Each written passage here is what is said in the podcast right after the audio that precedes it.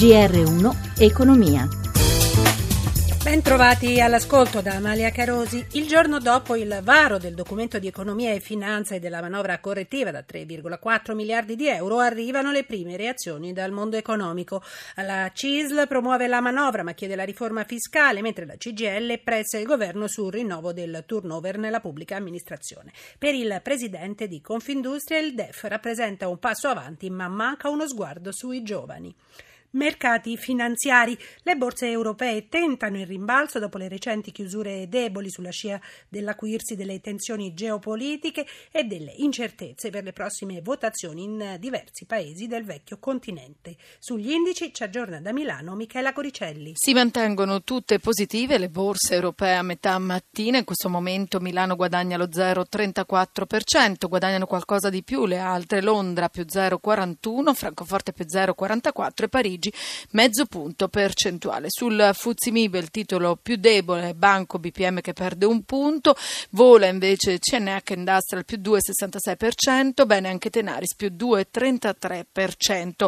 Le tensioni internazionali però si avvertono sullo spread, si riallarga il differenziale tra BTP italiano e Bund tedesco ora a 210 punti base con rendimento del nostro decennale al 2,31% e sale anche lo spread tra bonus spagnoli e Bund tedeschi e quello quello fra i titoli di Stato francesi, gli OAT e il Bund. Ricordiamo inoltre l'asta di titoli di Stato, oggi il Tesoro offre in asta BTP a 3, 7, 15 e 20 anni per un importo tra gli 8 e i 10 miliardi. Infine il petrolio con le tensioni sale ancora, Brent a 56 dollari e mezzo al barile, greggio americano a 53,6. Linea allo studio. Grazie Michela Coricelli. Al via oggi Cibus Connect, un nuovo appuntamento con l'industria alimentare italiana che da quest'anno si svolgerà a Parma negli anni dispari, alternandosi con Cibus, il principale evento per il food made in Italy che continuerà a tenersi negli anni pari. Sandro Marini.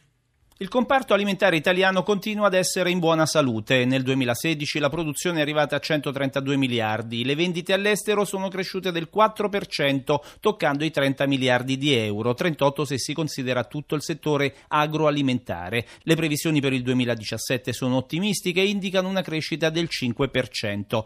A Cibus Connect, che si apre oggi, sono presenti 400 aziende, pari al 70% dell'export alimentare. Ci sono tutti grandi marchi. Ma qual è il suo obiettivo? Antonio Celli è amministratore delegato di Fiere di Parma. L'obiettivo è quello di fornire un'altra opportunità di sviluppo internazionale del nostro Made in Italy alimentare. Tutti i buyer internazionali ci chiedevano di rendere annuale l'appuntamento di Cibus, che come voi sapete è la più grande fiera del Made in Italy che c'è al mondo dedicata al food. Volevamo farlo in maniera diversa, innovativa, leggera, poco impegnativa per l'azienda e così è nato Cibus Connect, una fiera che in soli due giorni mette in contatto il meglio del nostro Italy alimentare con tutti i retailer e i buyer internazionali interessati a conoscere sul territorio la nostra produzione. Come si sviluppano queste due giornate alla Fiera di Parma? Si sviluppano con un format espositivo molto semplice, ma soprattutto con una parte divulgativa e convegnistica molto qualificata. Noi abbiamo federato tutti gli editori specializzati a livello internazionale che verranno a promuovere dei panel di confronto tra i retailer esteri e l'industria alimentare italiana per capire come poter trasformare nei prossimi anni il nostro Made in Italy da un prodotto di nicchia importato etnico in un prodotto mainstream. E poi avremo il giorno 13 il forum Ambrosetti che farà il punto sulle prospettive del nostro agroalimentare anche alla luce dell'attuale fluidità e volatilità in termini di commercio internazionale. Prosegue a scartamento ridotto l'andamento dei consumi in Italia. Confcommercio ha registrato a marzo una crescita dello 0,1% rispetto a febbraio ed un incremento dello 0,6% su base annua. I consumi sono in ripresa, seppure in modo discontinuo e con toni non particolarmente brillanti, si legge nella nota dell'associazione di categoria.